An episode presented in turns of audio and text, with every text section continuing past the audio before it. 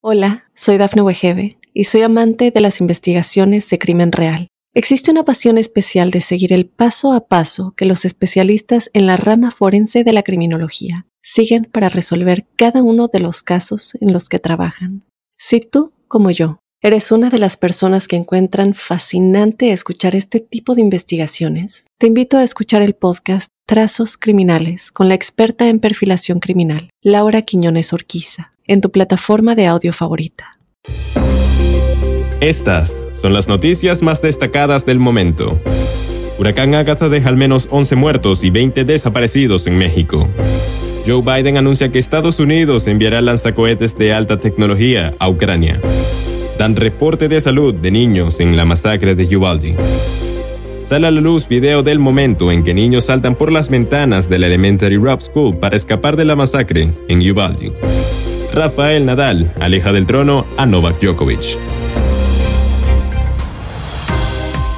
Hola, ¿qué tal amigos y amigas de Mundo Hispánico? Les saluda Santiago Guevara dándoles una cordial bienvenida. De inmediato comenzaremos con las informaciones. Al menos 11 personas murieron y otras 20 continúan desaparecidas tras el paso del huracán Agatha por el sur de México, donde dejó ríos desbordados, deslaves y destrozos en viviendas y zonas turísticas de la costa, informó la agencia de noticias The Associated Press. El gobernador del estado de Oaxaca, Alejandro Murat, señaló el martes a Telefórmula que el balance sigue siendo preliminar y que entre los desaparecidos incluyen niños. El funcionario había dicho en una primera entrevista que habían 10 muertos y más tarde actualizó la cifra. El gobierno de Estados Unidos anunció que enviará a Ucrania una pequeña cantidad de sistemas de lanzacohetes de alcance intermedio de alta tecnología. Se trata de un arma fundamental por la que el gobierno de Ucrania ha estado rogando mientras intenta frenar el progreso ruso en la región de Donbass. El plan de Estados Unidos es encontrar el equilibrio entre su deseo de ayudar a Ucrania a combatir los incesantes ataques de artillería rusa sin proveer de armas que les puedan permitir a Ucrania atacar los objetivos en lo profundo del territorio ruso que puedan desencadenar un recrudecimiento del conflicto. A una semana del tiroteo en la escuela primaria Rob en Texas, dan a conocer el estado de salud de los menores que sobrevivieron a la masacre y cómo se recuperan, de acuerdo a información que se ha publicado en la página de Astrid Rivera de Despierta América. La periodista publicó lo siguiente. Familiares dan a conocer el estado de salud de algunos de los niños heridos en la masacre de Uvalde. Sus familiares dicen que lo más difícil de su recuperación es enfrentar la pérdida de sus amiguitos y maestras.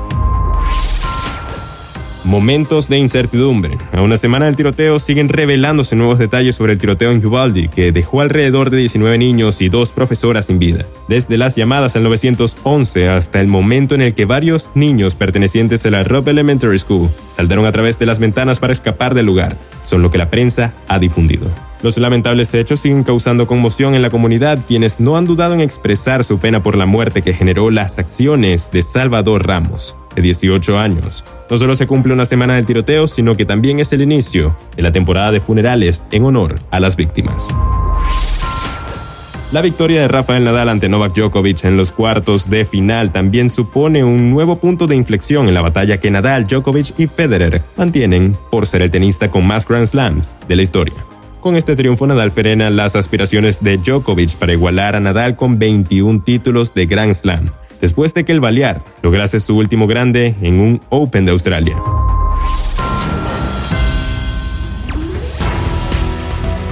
Y bien amigos, de esta forma ponemos punto final a esta emisión de Mundo Now. Está informado Santiago Guevara recordándoles que en Mundo Hispánico estamos a tan solo un clic de la información.